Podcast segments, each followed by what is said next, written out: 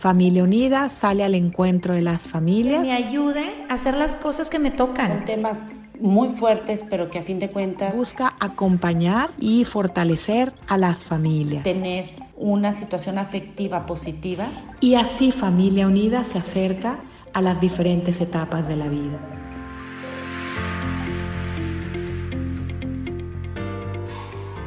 Hola, buenas tardes a todos, ¿cómo están? Bienvenidos al podcast Acompañándote en tu vida de Familia Unida. Gracias Familia Unida por invitarme. Y me presento. Mi nombre es Isabel Cuen, vivo en Guadalajara, soy esposa de un, regalo de hombre, un hombre maravilloso. Tengo dos hijos chiquitos, María Sofía de 6 y Juan Andrés de 3. Y profesionalmente soy psicóloga, tengo maestría en terapia familiar y bueno, ya desde el 2008 me dedico a dar terapia, a dar conferencias, a dar prematrimoniales, a dar talleres, etc.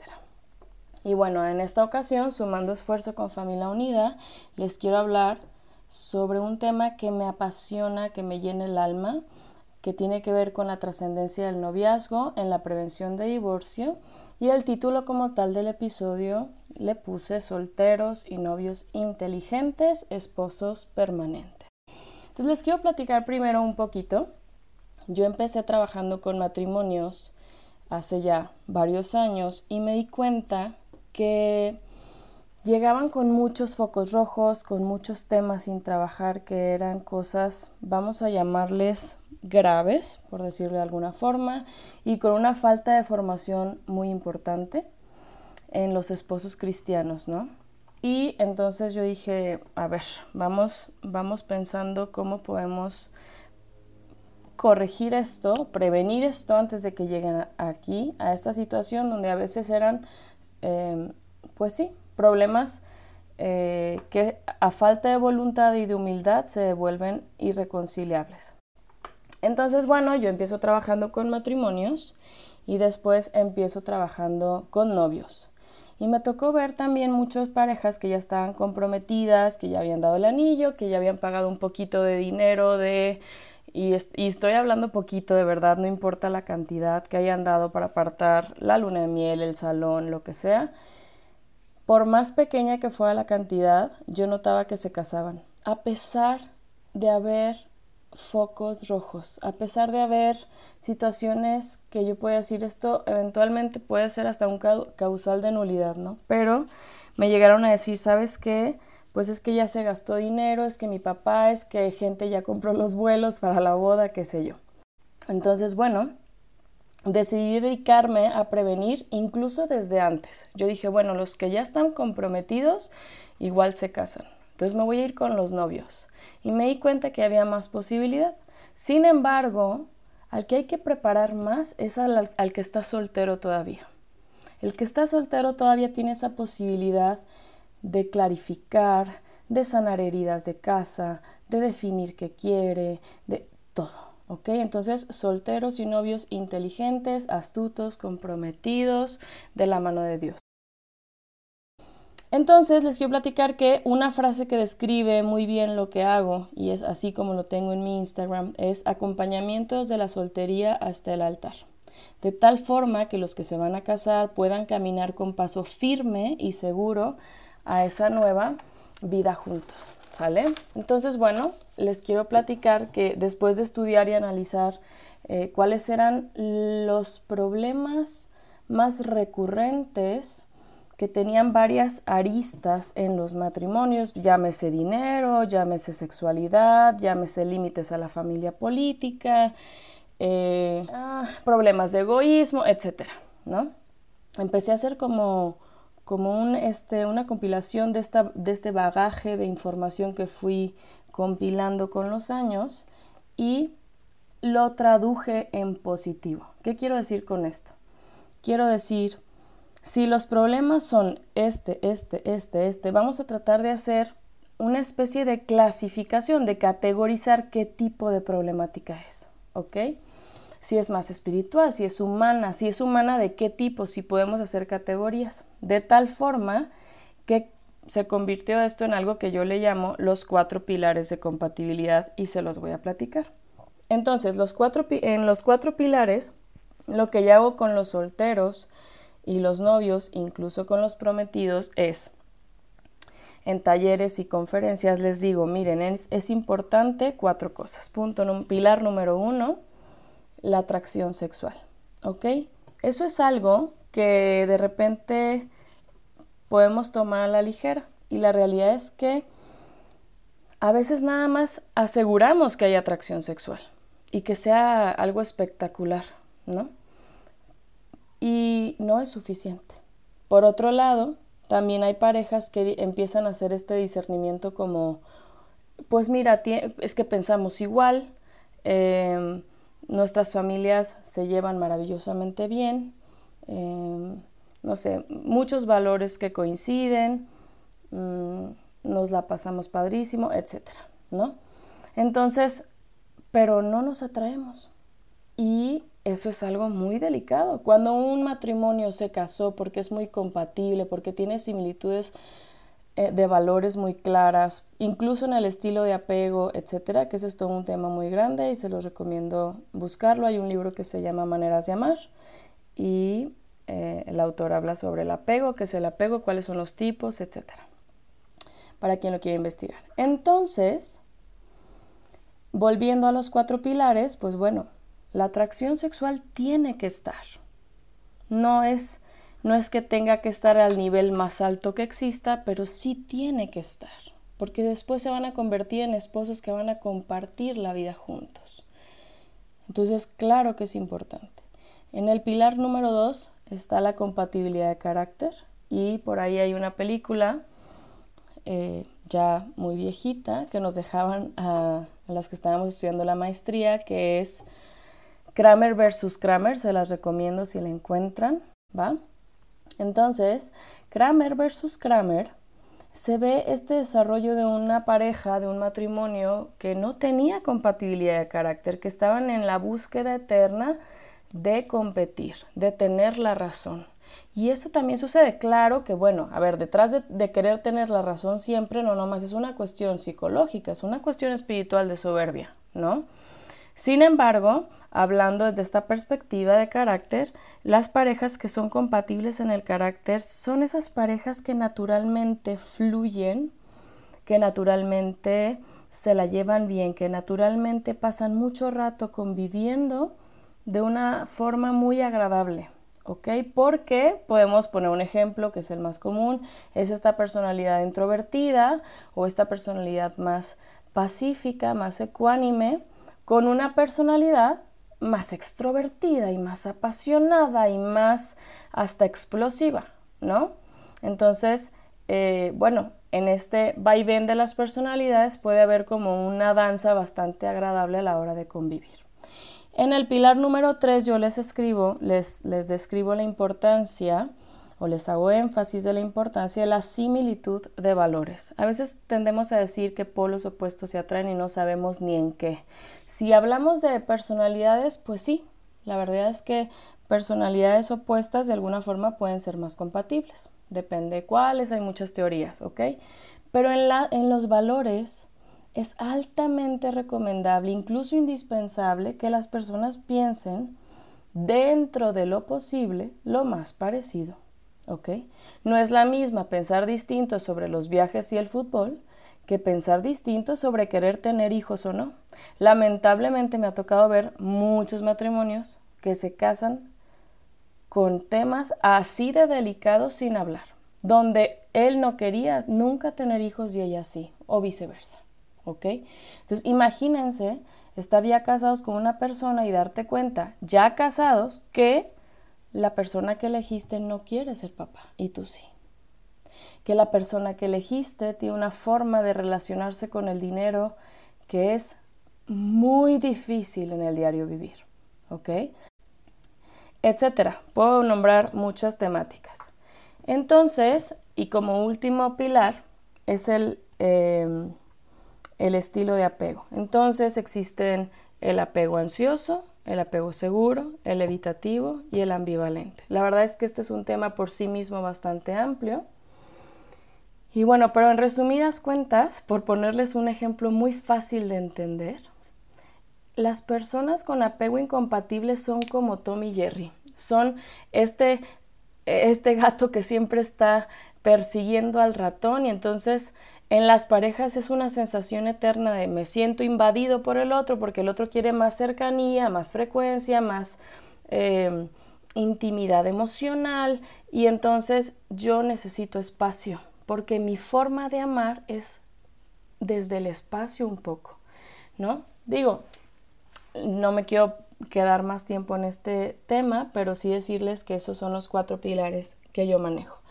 Y para eso aterricé en una guía práctica, 100% práctica, en la que es, es un archivo de, Excel en el que están contemplados esos cuatro pilares descritos en una cantidad grande de valores. Es decir, yo con mis pacientes y en los talleres que doy, les explico, oye, mira, la guía es eso, es guía, no es una checklist, no vas a hacer un sí, no, sí, no, cuando estés conociendo a alguien. Porque si tú quieres hacer un checklist, lo que va a pasar es que te vas a quedar soltero. Porque no estás eligiendo un producto que vas a comprar, estás eligiendo a la persona idónea, no a la persona perfecta. ¿Ok? Entonces en la guía eh, están los cuatro pilares compilados dentro, dentro de esa cantidad grande de valores. Entonces les explico cómo funciona. Primero que nada, tiene una columna que dice básico, deseable e intolerable. ¿A qué me refiero con esto? Vamos a poner un ejemplo. El primer concepto de la guía es fidelidad. La fidelidad es un concepto, digo, cada quien la llena, por eso se llama genérica. ¿Ok? Está hecha para que la gente pueda definir qué cosas son básicas para mí, qué cosas son deseables. Por ejemplo, las deseables se las explico. Son todas aquellas cosas que me encantaría que el otro tuviera, pero que no afectan la viabilidad de un matrimonio. ¿Ok? Entonces, en las básicas están todas esas cosas, y se los voy a decir como se los digo en las conferencias, lo que tiene que tener, así se acabe el mundo, es decir, pues que se quiera casar, no puedo iniciar una relación con alguien que dice, mira, yo ahorita no estoy tan seguro o segura de quererme casar, tal vez en algún futuro. No, pues, ¿qué estás haciendo ahí? ¿No? Entonces, en las básicas de ese archivo que yo les, les comparto, hay dos tipos, ¿ok? Las de sí o no, ejemplo, que se quiera casar, que quiera tener hijos. Si es que para mí eso es indispensable, ¿no? Que en un esposo cristiano debería hacerlo, si no, si estoy cerrado a la vida, el matrimonio es nulo, ¿sale? Es un matrimonio que salieron tan solteros como entraron. En la primera columna les decía es básico, deseable, intolerable. Entonces yo voy viendo qué concepto es fidelidad, es básica. En la segunda columna está lo pido, lo doy, porque a veces queremos pedir un príncipe, ¿no? Y nosotros no somos capaces de ofrecer eso y, viceversa, ¿no? También hay hombres que de repente quieren mujeres que están, que son una belleza, que son, que están muy formadas, muy preparadas, pero ellos no pueden ofrecer lo mismo. Entonces no hay coherencia. Entonces en la segunda columna les decía, lo pido, lo doy. Entonces si yo estoy pidiendo fidelidad, pues entonces pongo que es básico, por poner un ejemplo, y entonces pongo que sí soy coherente, que soy una persona que es fiel, que entiende que es la fidelidad, etc. Y en la tercera columna está el valor, que es en este caso fidelidad, y en la cuarta está una serie de preguntas que te ayudan a definir tanto en lo personal como a la, en el momento en el que estás conociendo a esa persona, eh, preguntas que te puedes hacer para decir, ah, ¿qué es la fidelidad? Em, ¿Es una persona fiel? ¿Con qué tipo de persona se relaciona? ¿Qué, valores tienen esas personas? ¿Cómo son los amigos que frecuenta que tienen su Instagram, por ejemplo? Algo que puede parecer muy tonto es, ¿qué tipo de amigos tienen Instagram? Parece que no, pero sí, porque las personas transmiten quiénes son desde una fotografía, desde lo que publican. ¿Ok? Entonces, ahí están eh, ya los cuatro pilares, ya les expliqué la guía. Ahora les voy a explicar, además de qué es y cómo se llena, les voy a explicar cómo se usa. La guía sirve para que, ok, estoy soltero y eso me hace, y una vez que yo lleno la guía, tengo entonces un perfil. Si yo trabajara en recursos humanos y tengo que contratar a alguien para un puesto muy, muy específico, un gerente que se va a encargar de temas muy delicados, no voy a escoger a cualquiera, no voy a escoger a alguien que va que va terminando la prepa, no, voy a escoger un perfil muy específico. Bueno, aquí estás eligiendo a tu esposo, estás eligiendo a tu esposa. Es de hecho la elección más importante de tu vida. No es la carrera, no es el coche que te vas a comprar, no es el viaje que vas a hacer, no es cuánto va a durar el viaje, no es el ejercicio al que te... No. El esposo y la esposa es la elección más importante que vas a hacer. ¿Ok? Entonces, ¿por qué es importante? Porque es importante hacer todo este discernimiento y esta prevención y este orden antes de elegir. Bueno, además de que la guía me sirve para saber, en este lo pido, lo doy, que tengo que trabajar en mí, porque yo puedo anhelar muchas cosas, pero tengo que ver que haya coherencia, ¿sale? Entonces ahí básicamente defino que quiero en alguien, pero también que me falta trabajar. Entonces, ¿por qué es importante todo este tema? Porque Dios quiere que pongamos nuestro 1%. Él entregó todo y nos falta a nosotros tomar nuestra responsabilidad porque la vocación es nuestra responsabilidad. Es un llamado que Dios pone en el corazón y responder ese llamado no es con el primero que se me ocurre, con el que nos presentaron y nos gustamos y pues ya nos casamos. O sea, no, no, no.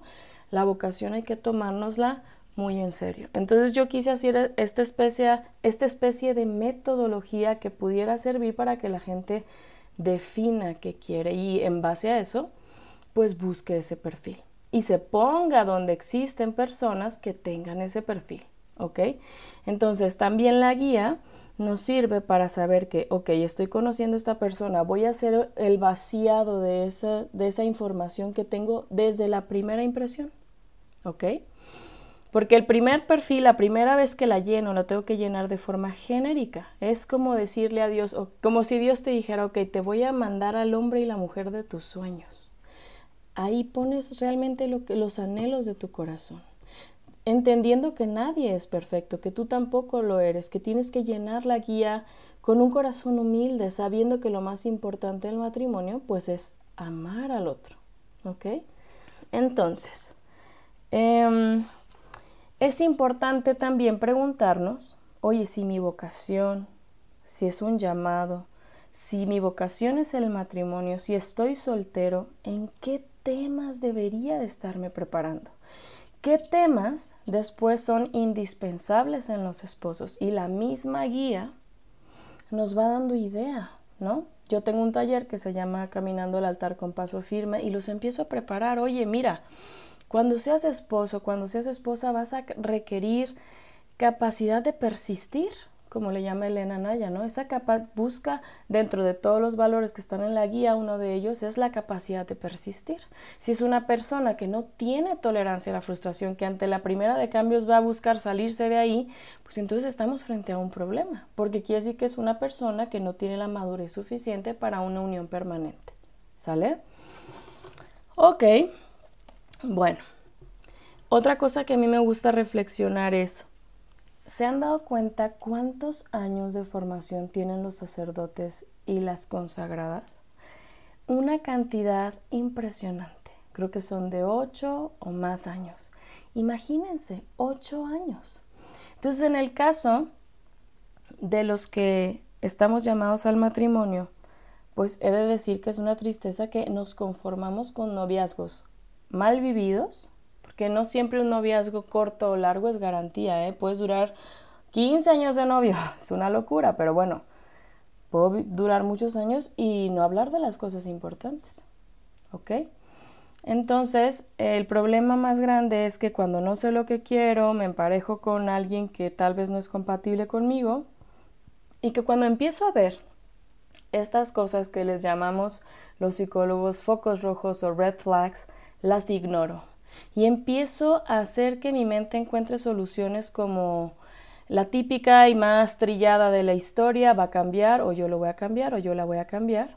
O tal vez cuando nos casemos se arregle, o cuando lleguen los hijos se arregle, o cuando... No, hay que tomar acción. Por supuesto que la gracia de Dios hace nuevas todas las cosas, pero hay que querer. Y yo se los digo que incluso cuando involucramos a Dios, se han visto unos cambios y unas conversiones impresionantes, pero hay que querer. Y cuando a veces tenemos un defecto dominante, a veces es como agarrar un cincel y darle a la piedra gigantesca frente a nosotros toda nuestra vida y va a haber cosas que aún así no las logremos cambiar. ¿Ok? Que es más bien aceptarlas con, con compasión, con misericordia y seguir luchando, ¿no? Por ser mejores y santificarnos. Bueno, entonces la elección con quien me caso, como les decía, es la más importante. Por eso este discernimiento no nomás es la guía, eh, lo tengo que hacer, la guía la tengo que llenar de la mano de Dios, de la mano de mi director espiritual, con honestidad, con el corazón abierto. ¿Ok? Entonces, ¿por qué? ¿por qué es importante? Porque visto, no nomás es la prevención de divorcios, eh, eso es una perspectiva corta, ¿no? No se divorciaron y ya, no, realmente la trascendencia es tan grande, porque yo a fin de cuentas, Voy a compartir el camino con esa persona. Voy a hacer cruz en el buen sentido, entendiendo la cruz. Esa frase está muy mal entendida. Es que eres mi cruz. Pues es que una cruz es un instrumento de santificación, de salvación. Entonces yo voy a hacer cruz y voy a ser instrumento del amor de Dios para mi esposo, para mi esposa. Entonces, cuando uno empieza a entender que la misión de los esposos es la salvación del otro, toma mucho más importancia el noviazgo automáticamente. La soltería con sentido, con un sentido de formación, ¿ok? Y si mi misión es tu salvación y tu santificación y que además puedas, que yo me deje amar tanto por Dios, para que yo pueda transmitirte a ti el amor. Entonces imagínate, eso es lo que te va a tocar a ti ser como esposo y padre, como esposa y madre. ¿Cuánto tienes que preparar tu corazón? ¿Cuán humilde lo tienes que hacer? Yo les quiero decir dentro de este podcast cortito, que ya estoy por terminar, que hablamos demasiado de los focos rojos, pero les voy a decir cuál es la bandera verde o el foco verde o como lo quieran ver, más grande de todas. La humildad.